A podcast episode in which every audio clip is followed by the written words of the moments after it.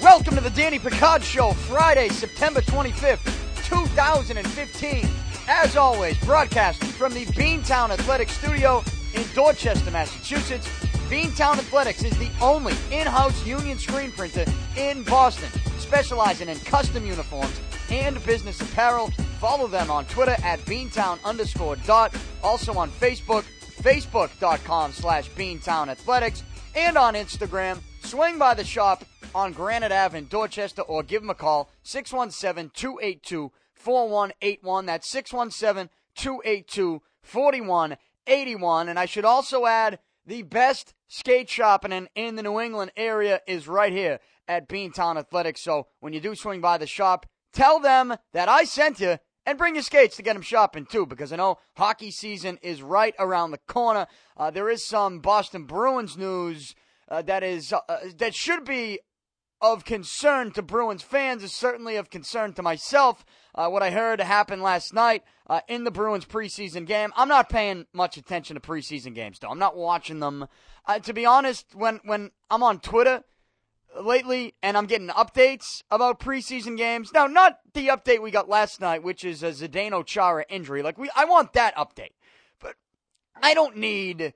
I don't need anything else other than that. I mean, unless you know, that's really the only update I need. Like if Zdeno Chara goes, like going into any preseason game the last couple nights, if you had told me what's the the one tweet I want you to tweet out from a preseason hockey game, I'd say, and if you wanted to get specifics and say the Bruins specifically, I'd say well, if something happens to one of the star players on the team, let me know.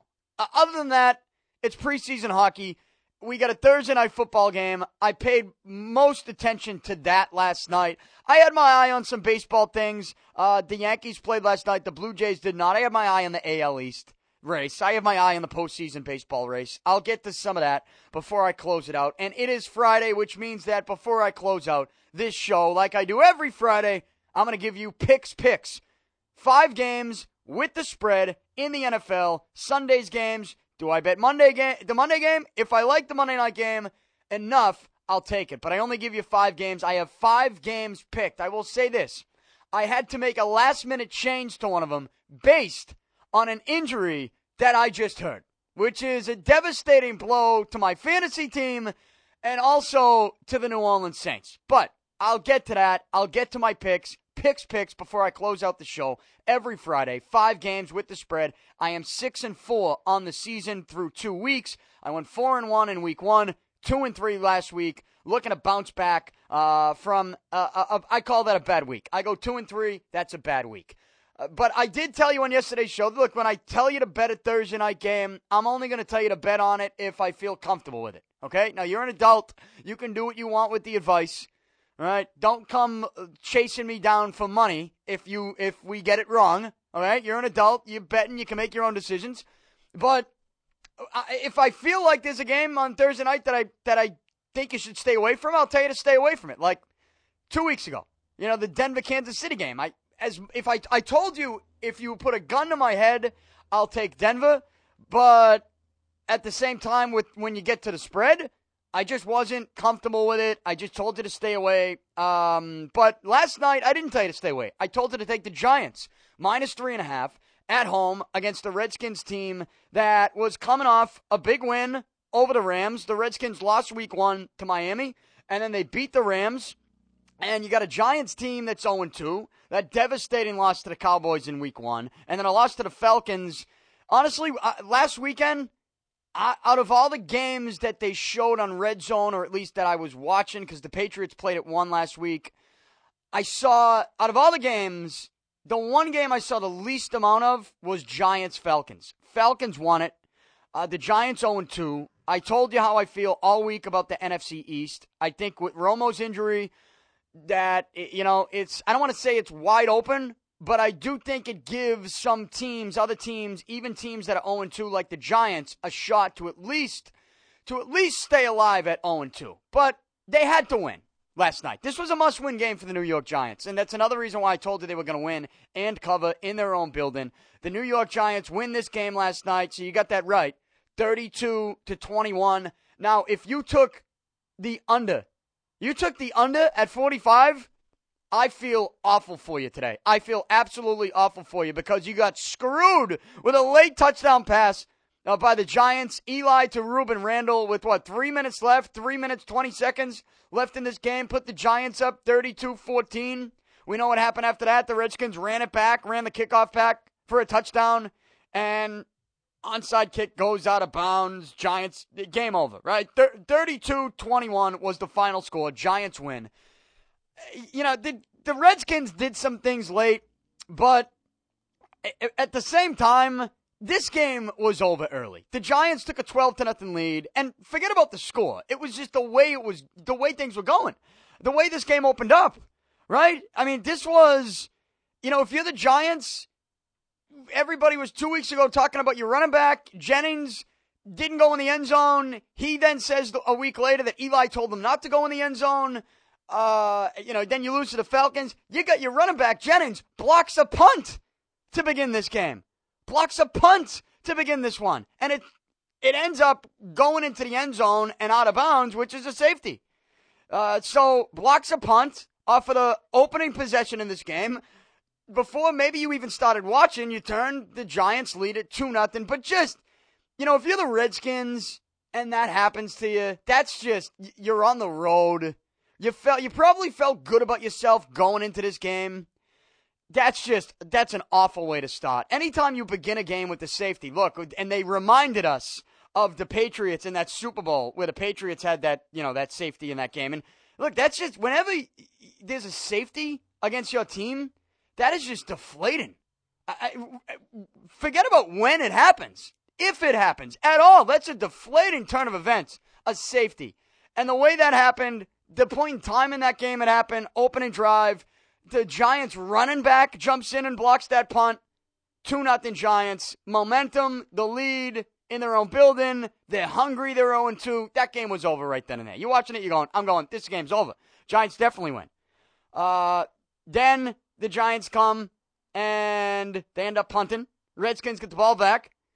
And just a tremendous play by the Giants safety. That interception at inside the Washington 10 yard line. I mean, this was as good a read. This is what you call film study, right? I mean, we talk about teams preparing, game plan, planning, watching film. The safety for the Giants there, Amukamara, am I saying his name right? I tried to practice his name 17 fucking times before I went on here, okay? Amukamara, I don't even, again, I say it now, right? That the lights are on and the on air sign's going, and I'm not sure I even got it right.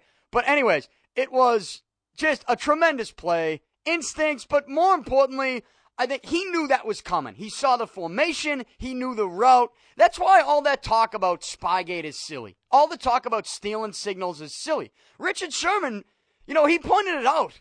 Uh, you got to give Richard Sherman some credit here. He pointed out when all this talk about the Patriots, Spygate, stealing signals, getting an edge, he said, Well, look at this. This is a game. This is a sport. This is a league in which our job as a defense, as an offense, as coaches, as players, our job is to study what the other team's doing. So much so that when we see something we remember from the film, we know what's coming. When you know what's coming, that's when you're doing your job. I mean, this is a league in which that's why Spygate is so stupid to me right? Everybody's out there giving signals to, to, thousands of tens of thousands of people, right? And and but the, the job of a defense or an offense is to look at the other side of the ball before the snap and to know what's coming his way. If you don't know what's coming your way, you're fucked. Okay? You are. Your quarterback's going to get sacked. Um, uh, the running back's going to have a loss of yards you know, or you're gonna throw you're gonna force something with pressure, you're gonna throw an interception because you read something wrong, or as a defense, your cornerback's gonna get burnt, right? Your run defense might not be ready for uh, the running back pounding it up the middle. I mean, th- that's how you get fucked in this league if you don't know what's going on the other side. The Giants last night, they're in this spot. Redskins get the ball back. Giants lead at 2 nothing. Kirk Cousins goes back to pass on second and seven from his own nine yard line, and it's intercepted inside the, I, I said inside the 10, inside the 20, right? Inside the 20. And the safety for the Giants, just a tremendous play. He knew it was coming. He knew exactly what was coming. So, uh, you know, you see something like that, and I think, I always think of Spygate. You know, whenever I see or hear a commentator that's going after a certain, that's talking about a play, how he knew what was coming, right? I was thinking, wait a minute. Aren't you, uh, don't you not like that? Right? The analysts don't like that. They crush the Patriots. Oh, they know what's coming, right? They, they crush them. Well, um, I, I think that in this instance, last night, the Giants knew what was coming. But whether it's, you know, knew the signals, it's, it's film study. Film study. It's a league in which you're taught to learn what's coming your way before the snap. That Giants safety last night, he knew it was coming, stepped up, made a big play. Giants turned it into a touchdown. Uh, they turned it into a nine to nothing lead, right? They had the, the one yard run, and then they kick a field goal, 12 nothing. Uh, Redskins get a field goal, cut it to 12 3. 15 3 Giants after a field goal. You know, I just, there was one play I thought, which was, and it was tough because it didn't result in a touchdown, it resulted in a field goal. But the Giants went for it on fourth down when they were up 15 to 6, right? So early in the third quarter, the Giants led this game 15 to 6 and you know they're driving the ball down the field, fourth and one at the Redskins 38. You're looking at you're looking at a 55 yard field goal. It's obviously not a gimme. They obviously didn't feel confident kicking it, going for it, so they went for it on fourth and one. Eli Manning drop back to pass. He throws a nice ball to the right side to Odell Beckham Jr. And it was a great catch to get his hands out while he's falling to the ground and make that play, get the first down, the four yard gain, and move the chains you know, that to me was one of the biggest plays in the game because you did. Uh, all right, they didn't go on to get the first down, another first down, or get a touchdown after that. They ended up kicking a 48 yard field goal. But 48 yard field goal is more, more makeable than 55 yard field goal, isn't it? Uh, they end up, Josh Brown kicks it, and you're taking, you're taking 18 to 6 lead.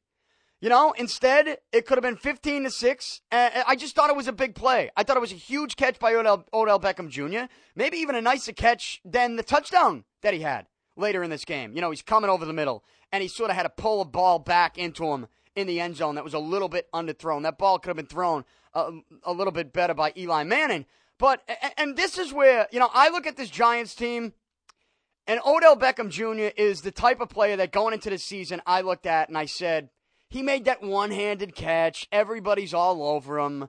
You know, it was a fancy catch. What's he on the cover of Madden? I don't know. I mean, uh, uh because the guy makes a one handed catch, is this a guy now? You know, everybody's taking him early in fantasy.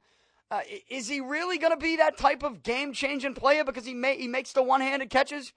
Well, he's made some phenomenal grabs, and I was wrong about him. I thought he was just going to be this guy that was known for the one handed catch and was going to be overrated in his career because of that. But I got to give credit where credit's due. Odell Beckham Jr. is proving me wrong. He has big game after big game. He had seven receptions last night for 79 yards and a TD. But to me, the biggest catch he made was on that fourth and one where he's falling to the ground and he he extends his arms and he catches it with his hands and he just falls to the ground for the first down. And he turns a 55 yard field goal essentially into a 48 yard field goal. And uh, it, it helped him out. It did. But the giants you know they go on they win this game 32-21 even whatever happened after that to me this game was over early. And it was over the minute rashad jennings the running back for the giants jumped in and blocked the punt that must be as deflating a feeling as you could get if you're the Washington Redskins. And um, it, it was over. The Giants were hungry. They wanted it more. They needed it more. That's for sure. Look, the Redskins are one and two. I don't see the Redskins going anywhere. Right? I don't see them going anywhere. The RG3 thing is so weird because you can actually dress your third quarterback, you know, right? Because there's a new rule in the NFL that was put in a couple years ago where it says you could actually take your emergency quarterback, your third string, put him into the game, and then put either your starter or your backup back into the game. I think before 2011, 2012, you couldn't do that. If you put your third string quarterback in, he had to stay in the game. You, or at least you couldn't put those other two quarterbacks in. Now you can. I mean, he doesn't even dress. I know he was dealing with a concussion issue, and maybe that still is a thing, and they don't want to make a big deal out of it. I don't know. That's it. It seems to me like it's just a weird situation. The Redskins are a team that's going nowhere to me. And the Giants, it was a must win. They win it. And, you know, I look at them now. I look at the Giants now at one and two. They go to Buffalo. Um, I don't think they're going to win that game, but then they come home. I think they can beat the 49ers at home. I think they can then go to Philly and beat Philly, right? You're looking at a 3 and 3 team coming back home playing a Cowboys team that isn't going to have Tony Romo. And then you're going to New Orleans if you're the Giants and you're facing a Saints team which as you probably heard by now is going to be without Drew Brees at least for this week. I don't know what uh, the uh, what what else is going on with it. I know it's a rotator cuff. I don't know the exact details of the diagnosis of the actual injury. How much is it torn? Is there a tear? Is it a strain? Uh, we have to wait and see on that. But he, but Drew Brees is not playing this weekend for the Saints. Drew Brees is not playing. When they go into Carolina, Drew Brees will not be there, and it does. It did affect my picks. It did affect picks picks, which I'll give to close out the show. But last night, Thursday night football, this one was over, and it was over early. Even though maybe the score didn't show it, twelve to nothing isn't end of the world for the other team. It's not impossible to come back from that. But I just thought the way the game was playing out, the block punt by the Giants running back, uh, the interception, which was a great read by the Giants safety, and you know the fact that at that point the Giants they showed they were the hungrier team anyways. The Redskins had no shot, and they had no shot beginning from that pump block. So um, that's how we open Week Three. You know, if that game was on Sunday, I probably wouldn't watch any of it. Giants Redskins, I wouldn't watch any of it. But since it was the only game on last night, I did watch it. I wa- I kept my eye on some other baseball stuff too, but before I get to that and before I get to my picks to close out the week, a couple NFL stories that you should know. Let's get to the notes on injuries. I told you, uh, Drew Brees, he won't be playing Sunday. Kam Chancellor, safety for the Seahawks, is likely to play on Sunday for Seattle. So he's likely to play for the Seahawks, which is big news. Not just for what the Seahawks are going to do, because I think the Seahawks, they're hosting the Bears, right? Seahawks are hosting the Bears. They're going to roll on Chicago, anyways. Seahawks are going to roll on Chicago. Seahawks are 0 2. They're going to roll on the Bears. Now, the spread of that game is 15. I, and maybe this is teasing where I'm going with picks, picks, because you look at the Patriots, who are a 14 point favorite in their game. So you get a couple high spreads this weekend. But in the NFL, I stay away from the high spread. I do. Even though I tell you, team's going to just smash on another team in their own building. I, I look, I the high spreads in NFL I stay away from. It's just not a wise bet. It's not. In college, you can go with it. In college, high spread doesn't scare me. College, you know, especially first couple weeks, I see a 35 point spread sometimes, and it, it doesn't scare me away. I mean, that's college football for you, though, early in the season, especially. But NFL, eh, 14, 15, that's high. But look, Seattle is going to beat Chicago anyways, with or without Kam Chancellor.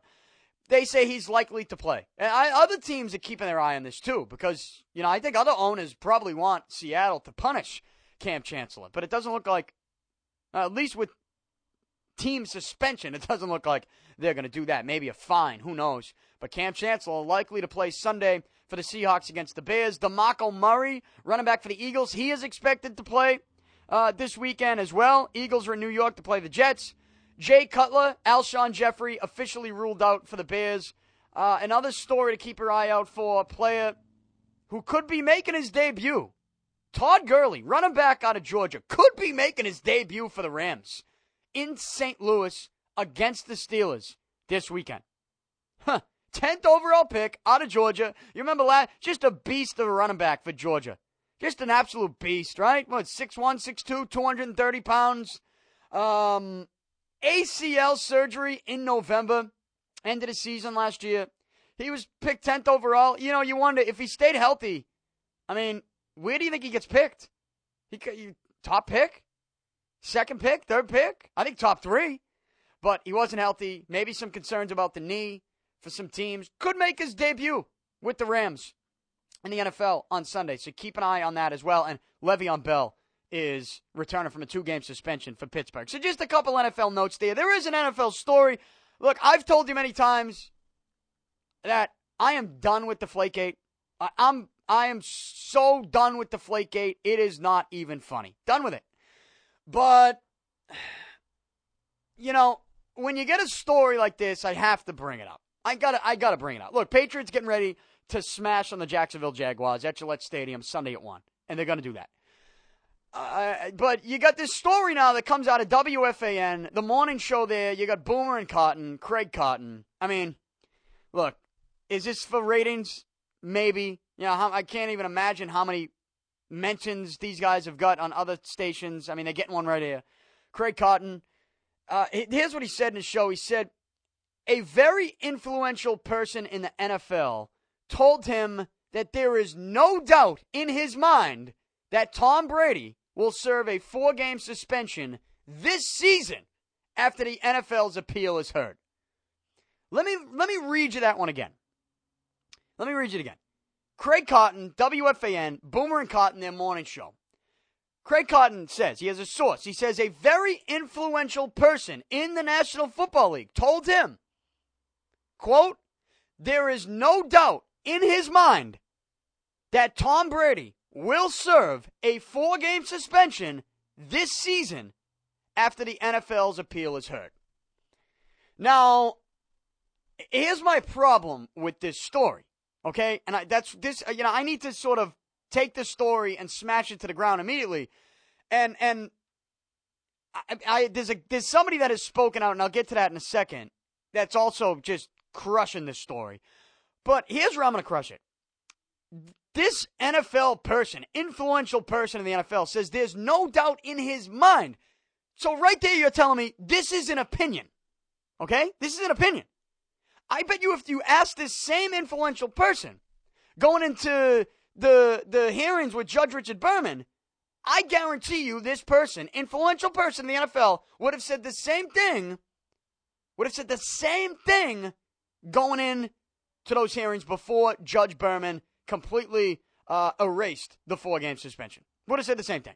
So, first thing first, this is an opinion. Let's not take this out to be some type of factual information because it's not. It's one guy, one influential person's opinion. And it sounds like it's someone who wants this to happen, which again gets into the whole, um, you know, people wanting to take down the Patriots more than actually looking at the facts of the actual case. Okay? Now that's just, that's my take on it. We get someone else's take who's a little bit more respectable than me when it comes to this legal stuff. Michael McCann, legal analyst for Sports Illustrated. He came out with a tweet, says that this report and this story that Tom Brady is going to serve a four game suspension this season after the NFL's appeal is heard. Michael McCann says that cannot be true, says it isn't true, and here's why. Because he said, and it's simple, it's a simple reason. He says, because the appeal won't be heard until 2016. when the NFL appeals it. It won't be heard until 2016. And if it's not heard until 2016, then guess what? Tom Brady's not going to serve his suspension this season. He won't. That's that's where this story ends. Story begins. Yeah, it gets a little momentum. Everybody gets fired up. The radio stations get to talk about something, take some calls. Uh, you know, for a couple hours to kill some time on a Friday. But then it ends when you actually again use common sense and also listen to someone like legal analyst Michael McCann to what he says. Be like, this is bullshit. That can't be true because the appeal will not be heard until 2016. So there's that. And uh, I'll get back to the NFL in a second to close out the show with picks picks. But a couple other notes here to end the week on Major League Baseball. The Yankees defeated the White Sox last night. They had to use Betances and Miller. Actually, they they put Betances in. Remember we talked about yesterday. They put Betances in with uh, two outs in the seventh. He he got four outs for him. Two outs in the seventh, pitches the eighth, hand the ball off to Miller in the ninth. You know, turns into a seven inning game, really a six and two thirds innings game. And the Yankees get the job done. Blue Jays had the night off, so Yankees add a you know they gain a half game, and the Blue Jays now only three games ahead of the Yankees for the AL East. Uh, keeping an eye on some other things. Clayton Kershaw, he went off on Don Mattingly in the dugout last night. Went off on him. Why? Because Don Mattingly took Kershaw out of the game after he got out of the fifth inning. Okay, you go, you get out of the top of the fifth in LA. against Arizona. Kershaw let up three runs. I believe the third run was a solo home run, and uh, it was a lot of stuff he was leaving up in the zone. But at the same time, through five innings, Kershaw had nine strikeouts. Nine strikeouts.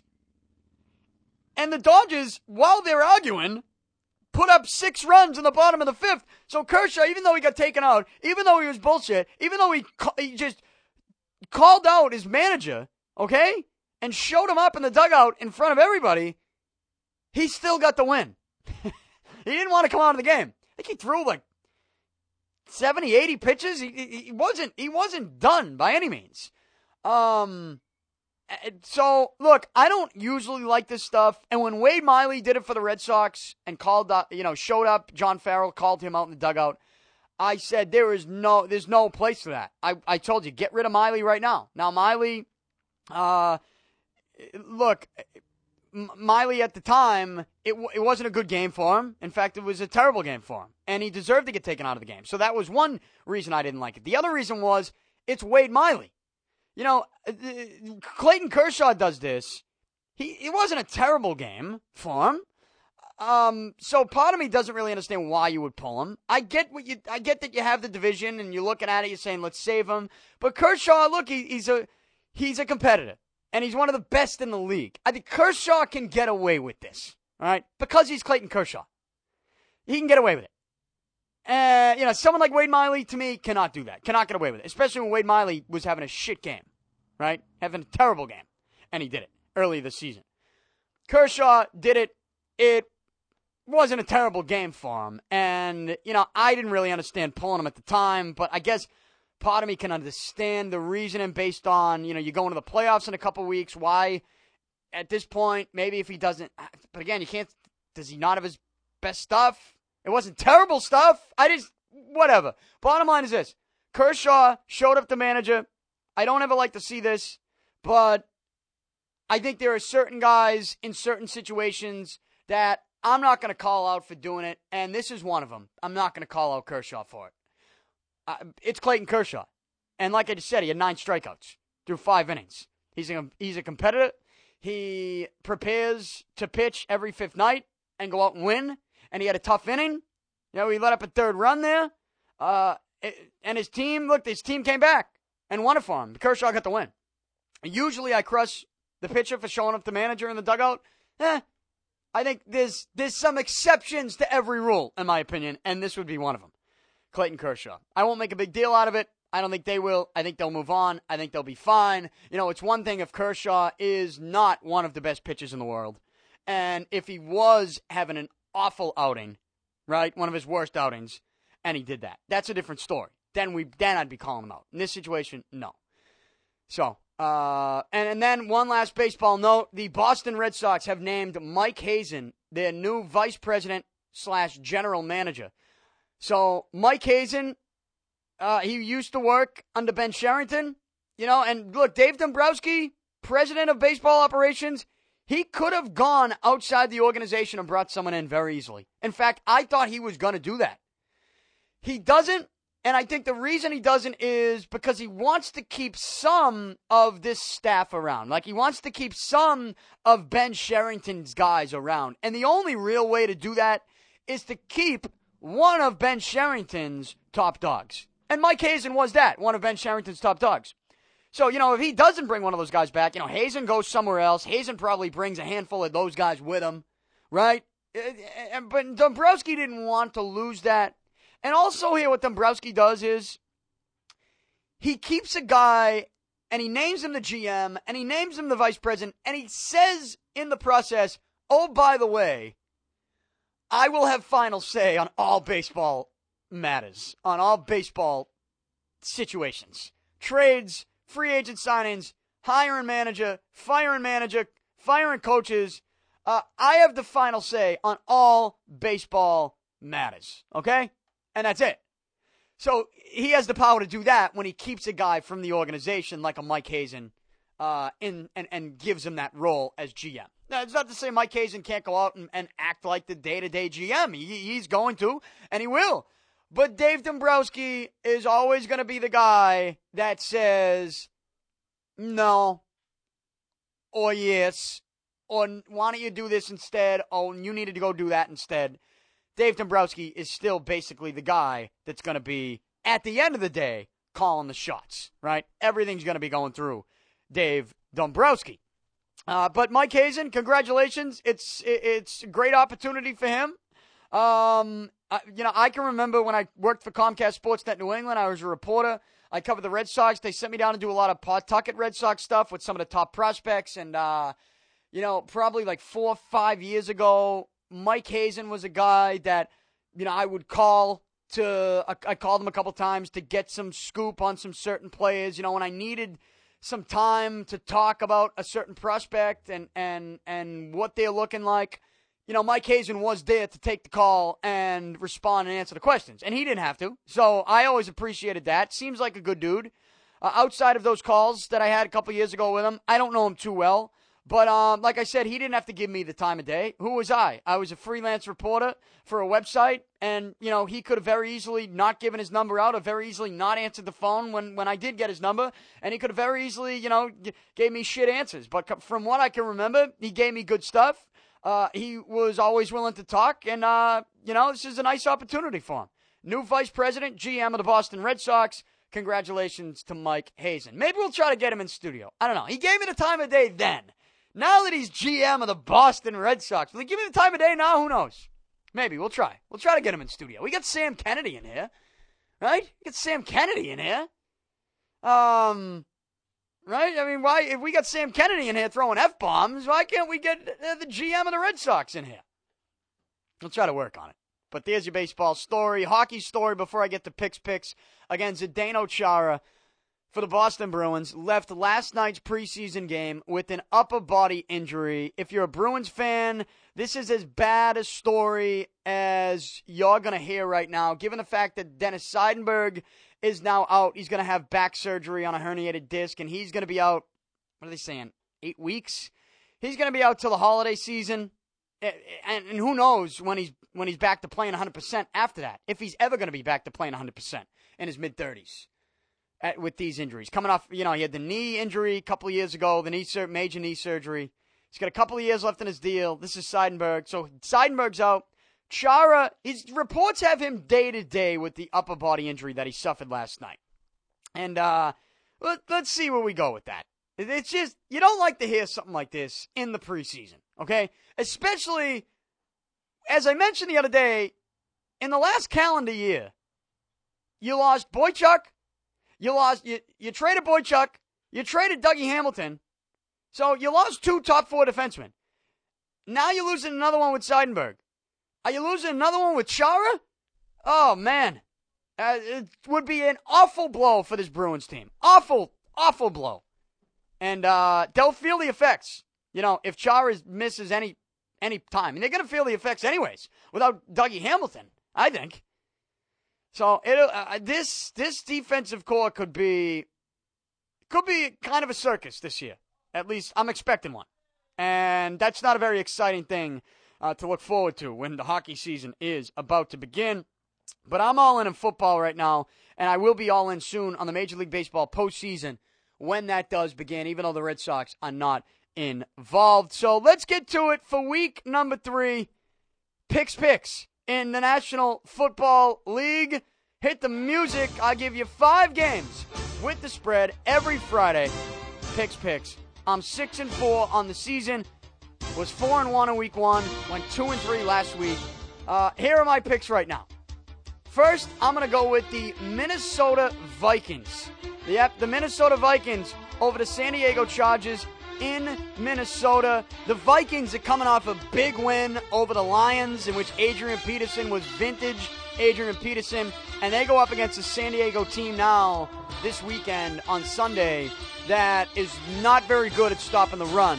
And Adrian Peterson, this has all the makings of another Adrian Peterson 130 yard rushing performance. This time, maybe probably a couple touchdowns. It's in Minnesota. Uh, you know, I got I got screwed last week by taking uh, uh some road too many road teams. You know, the, the home team screwed me. Oakland was the biggest one. Uh, but Minnesota, in Minnesota, I told you I like the Vikings. I got them going to the playoffs this year as a wild card team in the NFC. Again, they're coming off a win. They're coming off an Adrian Peterson day in which he runs for 100 yards, and the Chargers' run defense is not very good. Expect a big day for Adrian Peterson. The Vikings are a two and a half point favorite at home in Minnesota. I'm taking the Minnesota Vikings minus two and a half over the San Diego Chargers. Pick number two. Well, I just told you. They, the Raiders screwed me last week because the Baltimore Ravens couldn't play any defense against the Oakland Raiders. So, so while I say the Raiders screwed me, really the Ravens screwed me because I picked Baltimore in that game to win and to cover as favorites on the road. Baltimore comes home. They're 0 2. When you come home 0 2, you're facing a 2 0 Cincinnati Bengals team. I know you look at the records, okay, and you might say, ah, the Bengals, they're going to have this one. It's a divisional matchup. The spread's only two and a half. The Ravens are obviously favorites because they're at home. I don't think they're going to begin the season. I don't know if the Ravens go into the playoffs, but I don't think they're going to begin the season 0 3. And to me, the Bengals, they're not the scariest 2 0 team in the National Football League. They're really not. Like when I look at the Bengals, they beat the Raiders in Oakland. They came home and they beat the Chargers in Cincinnati. I, I, don't, they didn't, to me, they didn't beat any powerhouses in those two wins. So, Baltimore, I think they'll have the home cooking. Uh, that might help them defensively a little bit. Get some noise in that place. Get the fans fired up. Only a two and a half point spread. Ravens are not going to begin the season 0 3. It's a tough divisional matchup. It might be close. It might only be a three point win, but hey, a three point win, that'll be good enough to cover. I'm going to take Baltimore minus two and a half. The Ravens is a two and a half point favorite over the Bengals in this game in Baltimore. Pick number three. I'm going with the Indianapolis Colts. I told you to take the Colts on Monday night. I told you to take the Colts Monday night against the Jets in Indy. I said the Colts are going to roll on the Jets. They did not do that. Let's give some credit to the Jets defense, one. And two, let's point out that the Colts' biggest issue is their offensive line, and they will fix that. Okay, sure, their defense isn't great either, but honestly, when has Indianapolis' defense been great? I can't remember when that time was because it just, it never has in my opinion, and they've seemed to be able to overcome that at least in the regular season. Indianapolis, I think they'll fix some of the offensive line issues. Might not look perfect after just one week and, and a shortened week because they played the Monday night game. But the Colts are a three and a half point favorite. They go into Tennessee to play the Titans. The Titans are one and one. Um, the Titans just lost to the Cleveland Browns at Cleveland last week after the Titans beat the Buccaneers in week one. Uh, the Browns, Johnny Manziel against Tennessee last week. He was 8 for 15, and he threw for 172 yards, two touchdowns, no interceptions. Johnny Manziel, 172 yards passing, two touchdowns, no interceptions. That to me is the equivalent of Andrew Luck, who is looking for a monster game this season, and I think he's due for one. That's the equivalent to me of 350 yards, four touchdowns, maybe one interception from Andrew Luck against the Titans. I think the Colts win, and I think they win big in Tennessee. Uh, the Colts, to me, are not going to start the season 0 2. This is, you know, this is similar to, you know, last night I told you the Giants 0 2. They're hungry. They, it's a must-win game. Colts got to win. Colts got to go into Tennessee and win, and it's not going to be a tough place to play.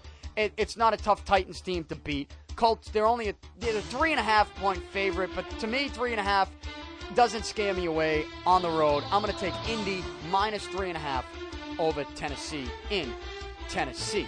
My fourth pick, the New York Jets. I'm going to take the Jets as a two point favorite over the Philadelphia Eagles in New York. Uh, the, the fact that this game's in New York was big for me. The Jets, I think, I think they're going to start the season out here 3 0, and the Eagles going to start the season out here 0 3. DeMarco Murray, they're expecting him to play, but I, I, you, if you listen to the show, you know how I feel about Philly. I just, I, I told you before the season began, this this season for them was going to go like this. I did, and I don't know what they could have done this week to change that. The only thing that they could have done to me is change who the quarterback is. I don't like Sam Bradford. I don't think that he's earned another start for this team. So, and Chip Kelly, I don't buy into his offense. Whatever he's doing, I heard some people saying it's a little too predictable. Predictable, unpredictable, whatever it is, it sucks. And Sam Bradford, to me, is not the guy that should be under center for that offense. So, uh, the Eagles, I don't buy into it. I think they could stop. If this game was in Philly, I might feel a little differently. I might just stay away. I wouldn't pick Philly, but I might just stay away. It's in New York. The Jets are two point favorites. I think the Jets win this game. I mean, by at least three. And another defensive battle, I think that they'll put up. The Jets defense, you got to acknowledge it, right? You got to acknowledge what they've been able to do, what they've been able to accomplish here so far to begin this season, and what they did to the Colts on Monday night. Uh, the Jets will win that. Them and the Patriots will be 3 and 0 uh, going into week four. So I'm taking New York minus two over the Eagles in New York. And then uh, my final pick was, as I said, was going to be Saints plus six and a half over the Panthers in Carolina. But w- right before I came on, the news that, that Drew Brees is out this Sunday because of that rotator cuff. I can't do it. I can't take the Saints. So um, and this is why on Fridays I kind of wait a little bit to release the podcast because Pic's Picks is important to me, and I, I want to do everything I can to get these right. And there's no way I'm taking the Saints. If Drew, I, look, I knew he was banged up, so it was a risk taking the Saints plus six and a half, anyways. But I just figured, yeah, th- look, Saints are 0 2. If Drew Brees played, I think the team would be fired up. But he can't go. If he if he could, he would. But he obviously can't, and he's not. Drew Brees is out, so I can't pick the Saints. So my fifth game, fifth and final game, picks picks, is to be the Pittsburgh Steelers minus two over the Rams in St. Louis. It's in St. Louis. Uh, at first, you know, you hear this news about Todd Gurley possibly making his debut, right? And he could be somebody that could run all over Pittsburgh. But the other end of that, Le'Veon Bell returning from a two-game suspension for the Steelers. Uh, the Steelers coming off a big win. You know, they had no shot in their first week in that game at New England against the Patriots to open the season up. Everybody in, in on the Patriots fight up for that one. Steelers had no shot. Uh, they go, and last week they beat the San Francisco 49ers. And the Steelers, to me, are a team that's going to win that division. And if you're going to win that division, you go into St. Louis and you beat a team like St. Louis. And I think they should get a little extra spark knowing that Le'Veon Bell's returning. Even if Gurley does return, I'll be interested to see what he's able to do as an NFL player. But his first NFL game doesn't scare me away necessarily, especially when the spread is only two. I'm going to take Pittsburgh as a two point favorite to beat the Rams in St. Louis. So there are my picks for week number three in the NFL. I'm going Vikings minus two and a half, Ravens minus two and a half, Colts minus three and a half, Jets minus two, and Steelers minus two. Yep, all favorites, only two road teams in this one. Only two road teams. Those road teams are the Colts and the Steelers. Everybody else that I have winning, I have winning at home, the Jets at home, the Ravens at home, and the Vikings at home. Uh, I, I like the home teams this week, except for the Steelers and the Colts. So those are my picks for week three in the NFL. Every Friday, I give my picks. Five games with the spread. You can get this show at DannyPicard.com. Also, subscribe on iTunes, anywhere podcasts are available. Follow me on Twitter at Danny Picard. Like me on Facebook, all forms of social media. Uh, no radio again for me this weekend. Really, this whole month, I'm not on. I had the first week of September off on a little vacation, you know, leading into Labor Day. And, uh, you know, I'm, look, I, I wish I was in the schedule. I'm not on the schedule, so no radio for me this weekend. Uh, so this is the only place you will be able to hear me and hear my picks for the NFL. I will be back on Monday to break down everything that happened on Sunday uh, in the National Football League and anything else that happens in the baseball playoff races or any other news that we get. I'll react to it again five days a week. DannyPicard.com, also on iTunes. I'm out. Have a great weekend. Talk to you Monday.